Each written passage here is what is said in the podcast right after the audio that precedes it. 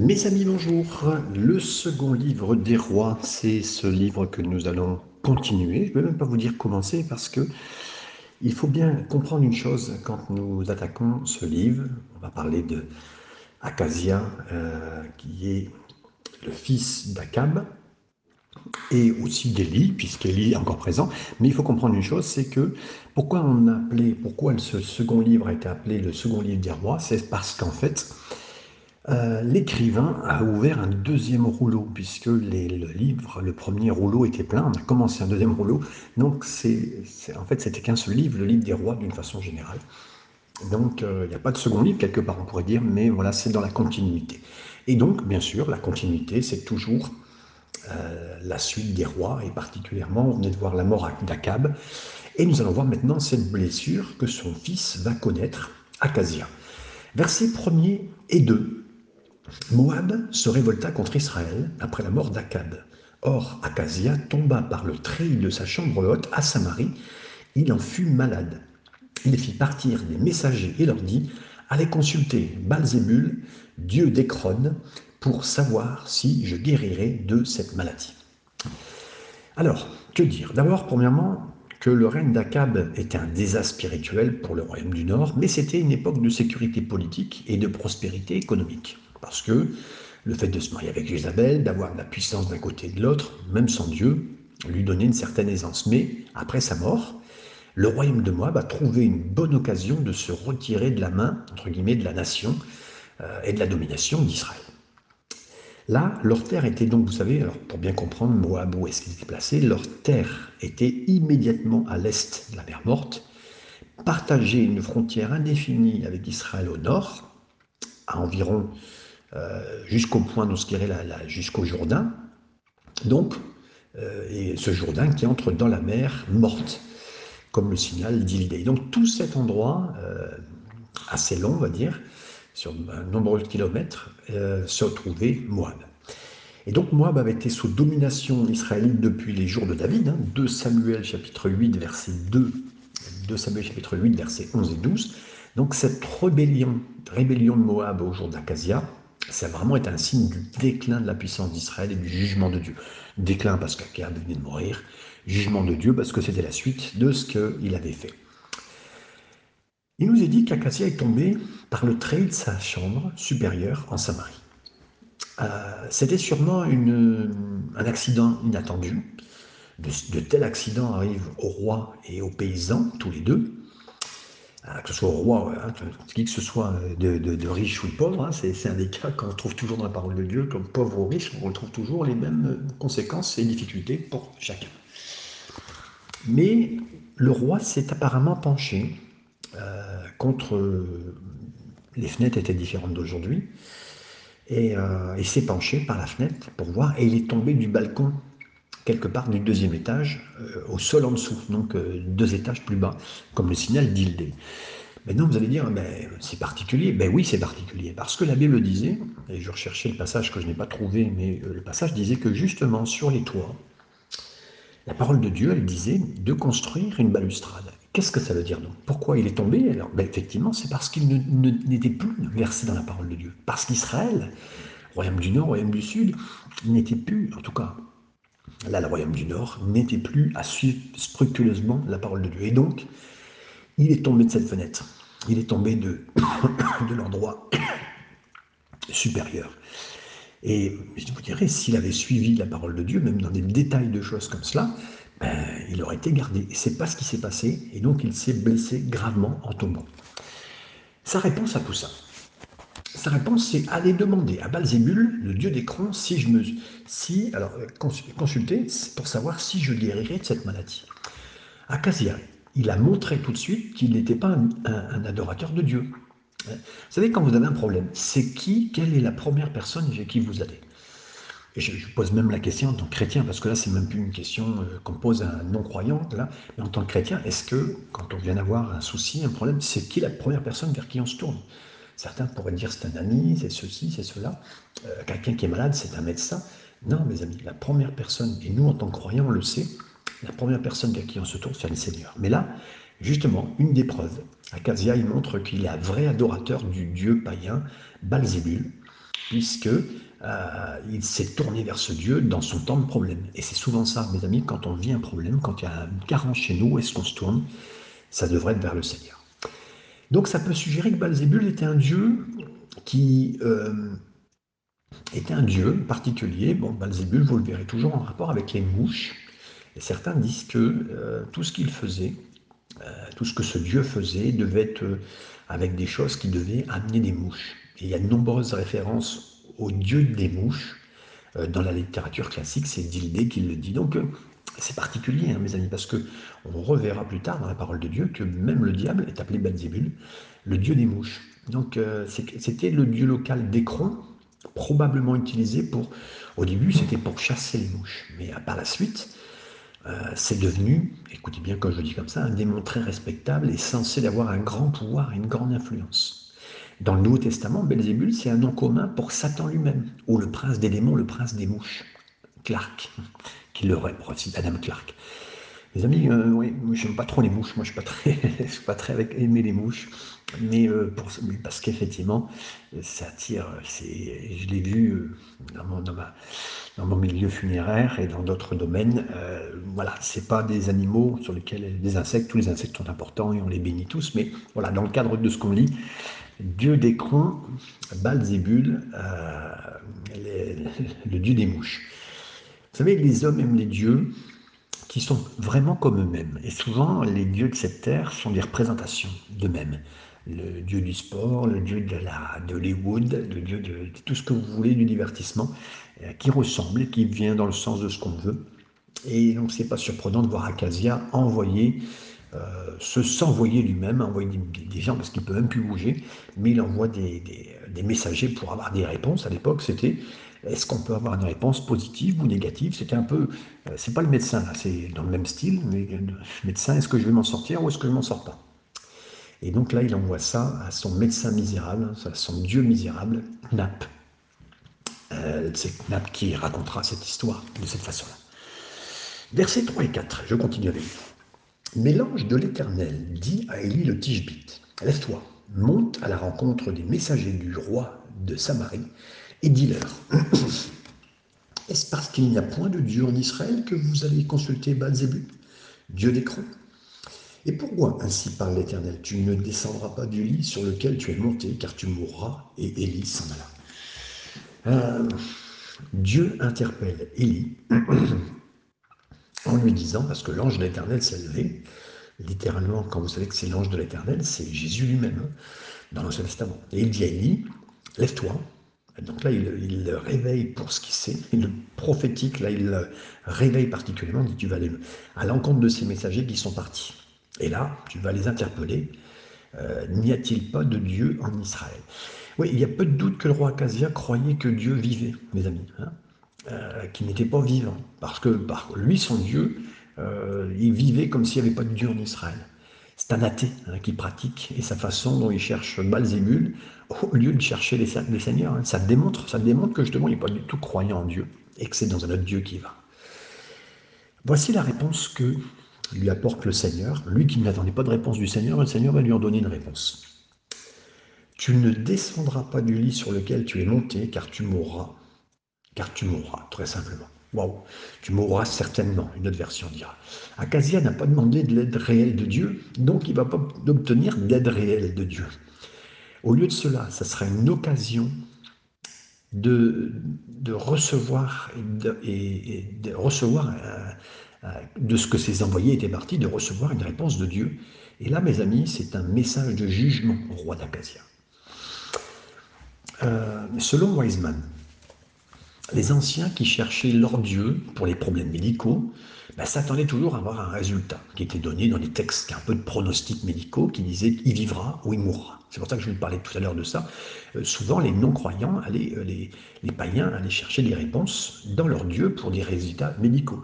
Et tu vis ou tu meurs. C'était ce qui était donné. Et c'est ce qui d'ailleurs indiqué, hein, verset 6, verset 16, tu vis ou tu meurs.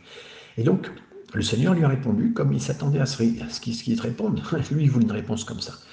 Et, là, tu vas certainement mourir. Tu vas mourir. Ça signifie que derrière les mots d'Élie, tu mourras sûrement, ont été qualifiés pour son diagnostic médical.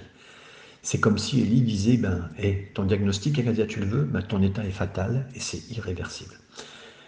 Mais j'aimerais vous dire, c'est un, c'est une miséricorde que Dieu fait à Acasia, parce que Dieu lui dit quelque chose que peu de gens connaissent. C'est sa mort. Qu'est-ce qui va se passer? Sa mort est imminente. Il a le temps de se repentir et de se préparer à rencontrer Dieu. Donc, Dieu lui donne la, chose finale qui va lui arriver pour lui dire, voilà, tu sais que tu vas mourir, prépare-toi. Et cette annonce prophétique pourrait aussi expliquer pourquoi Acasia ne voulait pas demander une réponse à l'Éternel, parce qu'il savait quelle était la réponse. Et en cherchant Malzébul, il voulait une réponse personnelle. Vous savez, c'est pour ça que je vous disais tout à l'heure, les dieux nous ressemblent. Les dieux que nous prenons dans notre vie nous ressemblent. Et les dieux sur cette terre ressemblent à l'humanité. Ils ne veulent pas du grand Dieu avec un grand D, ils veulent des petits dieux qui leur ressemblent. Hein. Faisons nos dieux à notre image. Euh, ben, faites, ça. Et Acasia, peut-être, il voulait trouver un Dieu pour lui dire ce qu'il voulait entendre. C'est exactement ça. Mais euh, voilà, donc il a, il a. Alors, sachez bien une chose, parce que là, on voit vraiment beaucoup de choses intéressantes et, différentes. Ces hommes, ils se sont mis, et Acasia particulièrement, et les païens en général, ils veulent que Dieu consulte, bah, allez voir Dieu les dieux, mes dieux, et qui me donnent des explications. En fait, comprenez bien une grande différence entre Dieu, le grand Dieu, notre Dieu, et les petits dieux. L'être humain veut toujours que ces dieux viennent à son niveau. Notre grand Dieu, il veut qu'on vienne à son niveau. Et là, on voit donc Acasia lui dit Viens vers moi, viens vers moi, viens vers moi. Alors que c'est Dieu qui nous dirait Tais-toi de venir vers moi. Viens dans ma présence. C'est ce que Dieu veut. Vous voyez cette différence, mes amis? Et donc, un non-croyant ne cherchera pas la présence de Dieu. Il cherchera à avoir des réponses. Est-ce que je vais mourir? Est-ce que je vais vivre? Est-ce que ceci, cela? Je veux un Dieu qui me ressemble, qui me laisse faire mes divertissements, ma vie, tout ce que je veux. Et puis là, je suis tombé, je vais mal, j'ai besoin de ça. Alors que le grand Dieu, on vient dans sa présence, beaucoup de choses se font et beaucoup de choses différentes. C'est lui qui nous appelle à sa présence. Alors que là, Casia décide, décide. C'est lui qui fait la volonté de, sa volonté personnelle, c'est lui son Dieu, avec ses dieux, comprenez. Donc c'est, voilà, on voit vraiment une distinction, une différence euh, du païen, des païens et, des croyants. Verset 5 à 8. Les messagers retournèrent auprès d'Acasia, il leur dit Pourquoi revenez-vous? Ils lui répondirent Un homme est monté à notre rencontre et nous a dit Allez, retournez vers le roi qui vous a envoyé et dites-lui, ainsi parle l'Éternel. Est-ce parce qu'il n'y a point de Dieu en Israël que tu envoies consulter Baal-Zébul, Dieu d'Écron C'est pourquoi tu ne descendras pas du lit sur lequel tu es monté, car tu mourras. Acacia leur dit, euh, quel air avait l'homme euh, qui est monté à votre rencontre et qui euh, qui vous a dit ces paroles? Il lui répondit, c'était un homme vêtu de poils et ayant une ceinture de cuir autour des reins et Acasia dit ah, C'est Élie, le Tishbite. Voilà, c'est les messagers retournent à Acasia et lui disent Un homme est venu nous rencontrer. Bien qu'ils aient envoyé, en tout cas, qu'ils aient été envoyés pour chercher une parole aux prêtres païens, au dieu, au païen de Baal-Zébul, la parole d'Élie les a persuadés si bien qu'ils n'ont pas continué la mission initiale qui leur avait été proposée. Cette délégation officielle du roi n'auraient pas certainement été détournés de leur mission royale juste parce qu'il y a un anonyme qui vient. Non, il y a dû avoir une qualité irrésistible de sa personnalité, cette délit, une présence spirituelle énergique qui les a contraints à obéir à ce que c'est l'étranger, même s'ils ne savaient pas qui il était, parce qu'ils ne savaient pas. Et c'est Dildé qui fait cette remarque, et oui, tout à fait, mes amis. On ne pouvait pas savoir d'avance c'était lui, mais il était tellement avec cette présence de Dieu, avec quelque chose. Et c'est pour ça, vous savez, c'est la différence entre un, un message du dimanche matin. Des fois, j'entends des prophéties assez quelconques et je ne je veux pas critiquer. Mes amis, la Bible dit aspirer au don de prophétie. Il faut aspirer à ça et c'est vrai que c'est important. Mais il y a une différence. Quand on annonce pour le Seigneur une parole, et là, Acasia, waouh, Acasia est quasi sûr de ce qui se passe. Acasia, quel genre d'homme est-ce qui est venu vous rencontrer? Acasia, il a clairement soupçonné que c'était le prophète Élie qui a dit cette parole sa, suspicion a été confirmée. Hein. Quand l'homme qui était décrit était un homme qui était... Alors écoutez bien, littéralement c'est comme si c'était un homme poilu portant une ceinture de cuir autour de sa taille. euh, le mot euh, par un homme poilu, c'est littéralement un homme qui possède des cheveux ou qui décrit probablement avec des peaux d'animaux euh, sur lui qu'il porte. et autour de lui, avec sa taille, une ceinture en cuir, c'est Dildé qui le rappelle. Identifier Élie par ses vêtements, celle-là également liée au ministère de Jean-Baptiste. Vous savez il s'habillait de peau aussi, d'animaux, Matthieu 3, 4. Et quand les prêtres, les Lévites l'ont vu, ils lui ont dit Es-tu Élie? Jean 1, 19, 21. Pourquoi? Parce que Élie avait beaucoup, peut-être, de cheveux sur, son, sur sa tête. Certains disent aussi beaucoup de barbe. Ça revient, les amis, à la barbe. Hein. Et parce que, en tant que prophète, il portait un vêtement qui était assez rugueux. Zacharie 13, 4. Comme un modèle de repentance. Quelque chose de. Waouh C'est assez. C'est assez euh, euh, le style de présentation assez rugueux. C'est Trapp qui le dit, mais bien sûr, mes amis, c'est un. Euh, rien à faire avec la vie si la vie nous apporte rien, si le divertissement, si la, les choses qui nous entourent, vaut mieux être une vie plus spartiate, plus, plus simple, voire même un peu drastique, qu'importe, mais, et même si c'est le message, mais c'est pour une réalité précise et spéciale qui nous apporte ce genre de message. Versets 9 et 10. Il envoya vers lui un chef de 50 avec ses 50 hommes. Ce chef monta auprès d'Élie qui était assis sur le sommet de la montagne et lui dit Homme de Dieu, le roi a dit Descends. Il répondit au chef de cinquante Si je suis un homme de Dieu, que le feu descende du ciel et te consume, toi et tes cinquante hommes. Et le feu descendit du ciel et le consuma, lui et ses cinquante hommes. Waouh Le roi lui envoya, écoutez bien, donc ça, euh, un capitaine et cinquante hommes, donc 51. Hein euh, ça aurait dû être beaucoup d'hommes pour capturer un prophète. De toute évidence, Acasia, il a envoyé plus que des hommes euh, normaux dans ce qui était requis. Donc c'était euh, quelque chose de spécial. Quand cet homme est arrivé, il lui a dit Homme de Dieu, descends. Le capitaine ici, il a admis la justice d'Élie, il l'a appelé justement, avec réalité, homme de Dieu, et c'est pourquoi il avait tort de faire cela. Même s'il était, en tout cas, il sait que c'est un homme de Dieu, qui est en face de lui. Et il sait aussi que euh, le roi lui a demandé de faire quelque chose. Alors, vous allez dire, mais pourquoi euh, il va y avoir du feu sur La Bible enseigne clairement qu'on doit être soumis au gouvernement, aux autorités gouvernementales? Romains 13, verset 1 à 2, ça c'est le Nouveau Testament, mais l'Ancien Testament aussi le dit. Pourtant, dans la sphère humaine, le commandement biblique, ça veut dire au-dessus. Le soumettre n'est jamais absolu mais toujours conditionné par la plus grande responsabilité de se soumettre à Dieu. Il l'appelle homme de Dieu, mais il lui dit Tu descends avec moi.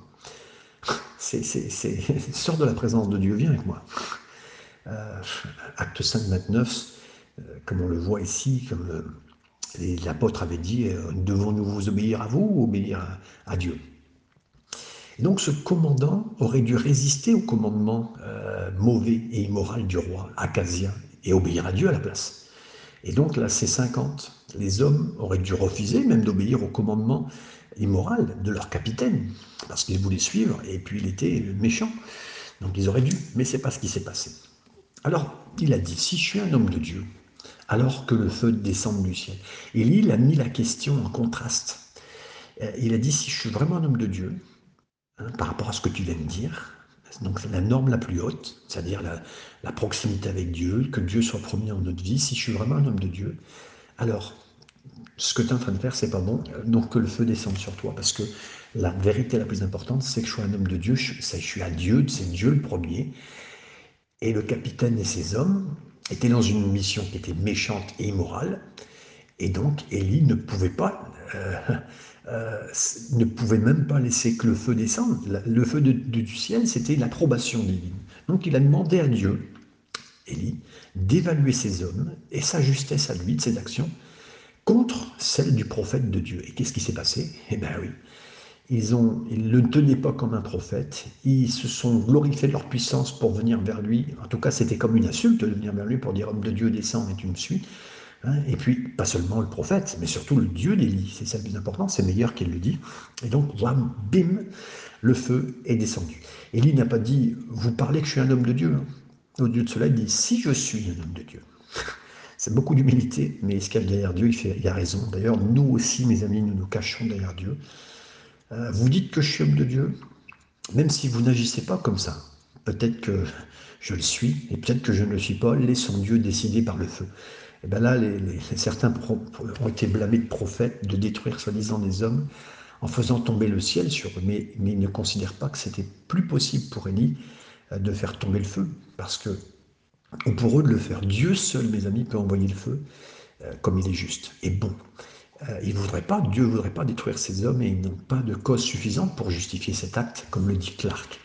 Et je, je, vous partage ça parce que on a parlé de la, présence de Dieu. La différence entre euh, les dieux, je vous disais tout à l'heure, et, Dieu lui-même, c'est que il y a une grande différence.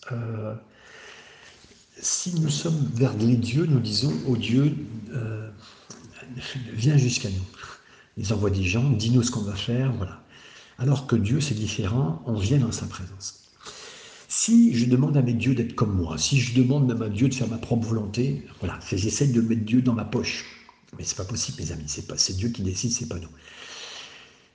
Pourquoi je vous dis ça? Parce que vous vous rappelez, dans la parole de Dieu, il y a un moment, euh, c'est Jacques et Jean qui vont dire Seigneur, ils ne t'ont pas reçu en Samarie. Devons-nous faire tomber le feu et les consumer comme le fait Élie? Ils voulaient faire pareil du style d'Élie. Hein, c'est Jacques et Jean, les fils du tonnerre, qui ont dit ça. Luc 9, 54. Mais Jésus dit Vous savez pas de quel esprit vous faites ça hein Il les réprimanda. Le véritable preuve d'un homme de Dieu, ça réside dans sa capacité à faire descendre le feu du ciel, non pas pour consommer, consumer les autres âmes, écoutez bien, pour consumer son propre esprit. Les gens ont demandé à John Wesley comment il avait attiré des foules aussi grandes pour entendre prêcher? Il a dit Je m'enflamme d'abord dans le feu du Saint-Esprit, puis après, et les gens viennent me voir brûler. J'aime ça, mes amis. Si vous êtes un homme ou une femme de Dieu, vous serez capable d'invoquer le feu, non pas pour détruire les autres, mais pour enflammer d'abord votre propre cœur, que votre péché à vous soit, soit brûlé, consommé par la présence de Dieu. Et c'est pour ça qu'on vient dans la présence de Dieu. Je viens, Dieu me dit viens dans ma présence, c'est différent. Et alors que je viens dans sa présence, il brûle mon cœur, il brûle le péché, il fait que les choses là. Vous vous rappelez quand les deux hommes d'Emmaüs se sont rendus compte que c'était Jésus, il a dit notre cœur ne brûlait-il pas en nous? Ils ont demandé en tant que voyageurs à Emmaüs parce qu'ils ont passé du temps avec Jésus. Luc 24, 32. Et euh, on ne veut pas faire descendre le feu du ciel dans cette pensée-là. Faites, faites, comme cela, comme ceux qui étaient sur le chemin d'Emmaüs, passez du temps avec Jésus. Et là, il y aura des choses qui vont brûler dans nos cœurs. C'est la présence du Seigneur. Et c'est une grande différence entre les dieux et Dieu lui-même. Cette présence de Dieu qui nous brûle et qui nous fait du bien, mes amis, c'est euh, capital, je veux vous dire, euh, dans tous ces instants. Donc, le feu du ciel est descendu à consommer ainsi que ses 50. Et Dieu, Dieu faisait le jugement sur ces hommes qui ont agi comme si Dieu n'était pas un vrai Dieu et comme si Élie n'était pas vraiment son serviteur. On est dans l'Ancien Testament, bien sûr, c'est des vrais morts, hein, on ne va pas spiritualiser les vrais morts. Le capitaine a ordonné à Élie de descendre. L'homme de Dieu n'est pas descendu, mais c'est le feu de Dieu qui, est descendu, mes amis. Il convient de noter que les exigences faites par Élie étaient, euh, euh, qui étaient faites pour Élie, c'était euh, mauvais de demander. Un roi n'avait pas le droit de demander une telle allégeance à des actions qui devraient être toujours subordonnées à la parole de Dieu. Le roi devait être sous la parole de Dieu. Et Dieu, donc, allait protéger sa parole et son serviteur. C'est Wiseman qui le dit, et, c'est ça que je partage avec vous depuis quelques, euh, quelques instants. Versets 11 et 12. Le jugement envoyait de nouveau vers lui un autre chef de 50 avec ses 50 hommes. Ce chef, avec ses 50 hommes, avec ses chefs. Ce chef prit la parole et dit à Élie, homme de Dieu, ainsi a dit le roi, à droit de descendre.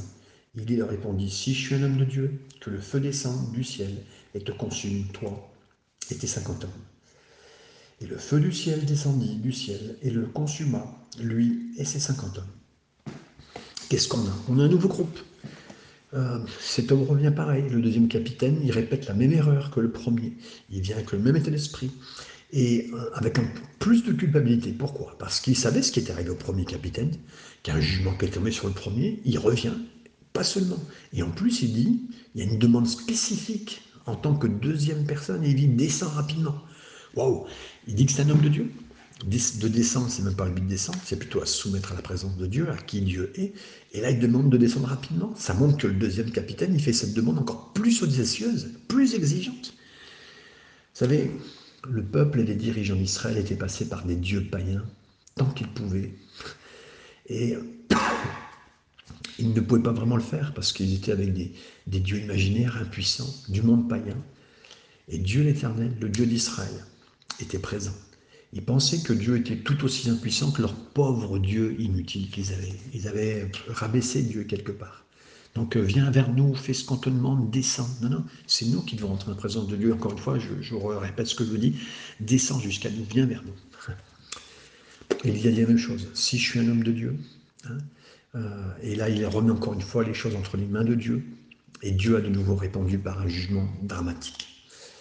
Verset 13 à 15, je continue.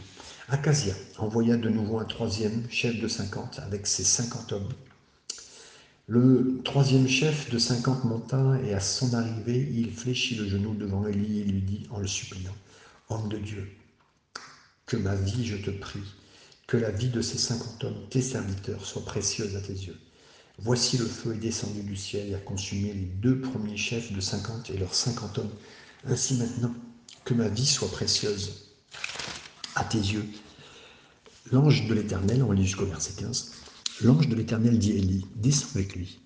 N'aie aucune crainte de lui. Élie se leva et descendit avec lui vers le roi.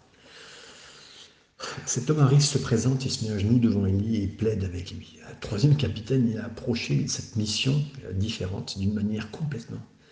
Euh, il est venu à Élie humblement. Il reconnaît qu'il est vraiment un homme de Dieu, il le reconnaît, mais là, il n'est pas simplement de le dire des lèvres, mais il le croit, il le pense, et c'est tout par rapport à Dieu. Ce troisième capitaine, il regarde avec les, deux endroits qui ont été noircis au sol de là où était Élie. Et, voilà, il sait ce qui s'est passé maintenant. Il, lui a regardé ça, ça, a une répercussion. Et heureusement, le Seigneur dit, au travers de l'ange l'Éternel, c'est Jésus lui-même qui descend avec lui. N'aie pas peur de lui. Ce n'est pas que Dieu ne voulait pas qu'Élie euh, n'aille pas au roi Acasia, mes amis. C'était Acasia, Acasia et ses capitaines et leurs soldats étaient tous agités comme s'il n'y avait pas de Dieu en Israël, qu'on pouvait décider qu'il fallait que notre Dieu soit comme nous on demande. Et quand la demande était faite avec sagesse et humilité, là il est allé, mes amis. Il y avait beaucoup de raisons pour lesquelles Acasia voulait arrêter Élie. Même s'il avait déjà entendu la prophétie par Élie, comme quoi il allait le tuer, en tout cas qu'il allait mourir, pardon, excusez-moi, euh, peut-être qu'il voulait qu'Élie renverse sa parole de malheur et utilise la force même pour l'obliger à le faire. Peut-être qu'il voulait juste montrer sa rage, contre ce prophète qui lui avait troublé, lui, son père, sa famille depuis longtemps. Peut-être qu'il voulait faire, voulait faire taire d'une façon spectaculaire devant tous pour prouver. Décourager Élie, peut-être, comme les futurs prophètes euh, qui s'expriment trop audacieusement contre un roi, contre un roi d'Israël. Dieu a assuré Élie qu'il n'avait rien à craindre d'Acasia et qu'il était avec lui. De toute façon, Élie l'avait vu, je pense qu'il l'avait clairement vu ici comme dans d'autres moments. Élie avait confiance, mais il voulait, vous savez, ça c'est très bien, mes amis. Euh, Élie marche toujours avec la parole de Dieu. Dieu lui dit, tu fais ça, il le fait. Tu vas à droite, tu vas à droite. Tu vas à gauche, tu vas à gauche. Tu descends avec lui, tu descends avec lui. Et pourtant, il avait des exemples quand même. Il avait deux fois les troupes qui sont détruites. Il pourrait dire, bah, je décide, je descends maintenant. Non, non, c'est pas une prise d'initiative. Hein. C'est vraiment avec la marge du Seigneur. Et c'est ça, mes amis, un homme de Dieu suit la parole de Dieu. Verset 16. Il lui dit ainsi par l'Éternel, parce que tu as envoyé des messagers pour consulter Bazébul, dieu d'Écron. Voici qu'il n'y avait, ah comme il n'y avait euh, dieu d'Écron, comme s'il n'y avait en Israël point de Dieu dont puisse consulter la parole. Tu ne descendras pas du lit sur lequel tu es monté, car tu mourras. Waouh, c'est clair. C'est le même message qu'il lui a donné aux, hommes qu'Acasia était venu lui parler. Acasia avait envoyé pour s'enquérir de Balzébul. Ben, le message de Dieu n'a pas changé, mes amis. C'est pas parce qu'Acasia n'était pas devant lui que lui, euh, qu'Élie ne dit pas la vérité. Élie dit la vérité que Dieu lui a demandé, et en présence d'Acasia, il lui dit la vérité. Voilà. Et ça change rien. Le message de Dieu n'a pas changé seulement parce qu'Acasia ne voulait pas l'entendre la première fois. Le message de Dieu reste le même, mes amis. Et c'est ça, j'aime tellement, je suis touché depuis plusieurs jours pour euh, dire la parole de Dieu, écouter la parole de Dieu, prendre du temps avec le Seigneur. Euh, c'est pas à nous de dire au Seigneur, prends du temps avec nous, c'est nous qui allons prendre du temps avec toi. C'est vraiment une différence de cœur. C'est pas. notre Dieu, notre papa, c'est pas c'est pas le Dieu de cette terre, c'est pas les dieux de cette terre où on dit quand je quand tu sur mon petit programme, je vais te trouver un petit peu de place. Non, Seigneur, c'est toi dans ta présence. Et voilà. J'avance avec vous sur le verset 17 et 18. Acasia mourut selon la parole de l'Éternel prononcée par Élie. Et Joram régna à sa place la seconde année de Joram, fils de Josaphat, roi de Juda, car il n'y avait, n'avait point de fils. Le reste des actions d'Acasia et ce qu'il avait fait, cela n'est-il pas écrit dans le livre des chroniques des rois d'Israël? Oui, Acasia est mort selon la parole de l'Éternel qu'Élie avait dit, hein, vous vous rappelez, la preuve était dans le résultat. Élie a démontré que, comme homme de Dieu, parce que sa prophétie a été accomplie, parce que Dieu lui avait dit quelque chose, ben, ça s'est passé exactement comme il a dit. Élie, du bon côté, Acasia ne l'était pas. Acasia ne s'est pas retrouvé de sa chute euh, comme ça, de, du haut en bas comme ça du jour au lendemain. C'était un non suivi de la parole de Dieu parce que Dieu avait dit tu construiras ce qu'il faut sur les terrasses pour protéger les hommes. Il n'avait pas fait. Et euh, voilà. En tout cas, cette histoire nous dit que tout ce qui était faible, tout ce qu'il a fait, cet homme, Acasia, euh, était impitoyable pour certains points, misérable. En tout cas, il n'a rien fait d'autre que amener la ruine et l'échec. Il a laissé même Moab se rebeller. Euh, parce que vous avez, certains disent, et je ne l'ai pas dit, mais euh, Moab est venu contre lui dès le début du texte, comme on le voit, mais lui est resté dans sa chambre au lieu de combattre. Vous savez, c'est, ça. Et là, il s'est blessé dans un accident maladroit. Il a essayé d'utiliser sa force militaire contre Élie pour le ramener, mais pour plier Dieu, les dieux à, son cœur. Et pire, il a cherché de l'aide au mauvais endroit. Euh, en Philistie, il allait chercher à ce dieu de Balzébul à Écron. Donc il avait de mauvaises aides au mauvais endroit. Et avec l'hôtel d'un païen, c'est Dildé qui dit il finira mal. Parce qu'il n'avait pas de fils, donc c'est le frère, son frère à lui, donc un des fils de d'Akab, qui a pris la place. Et donc le frère d'Acasia est venu d'arriver sur le chemin, Joram.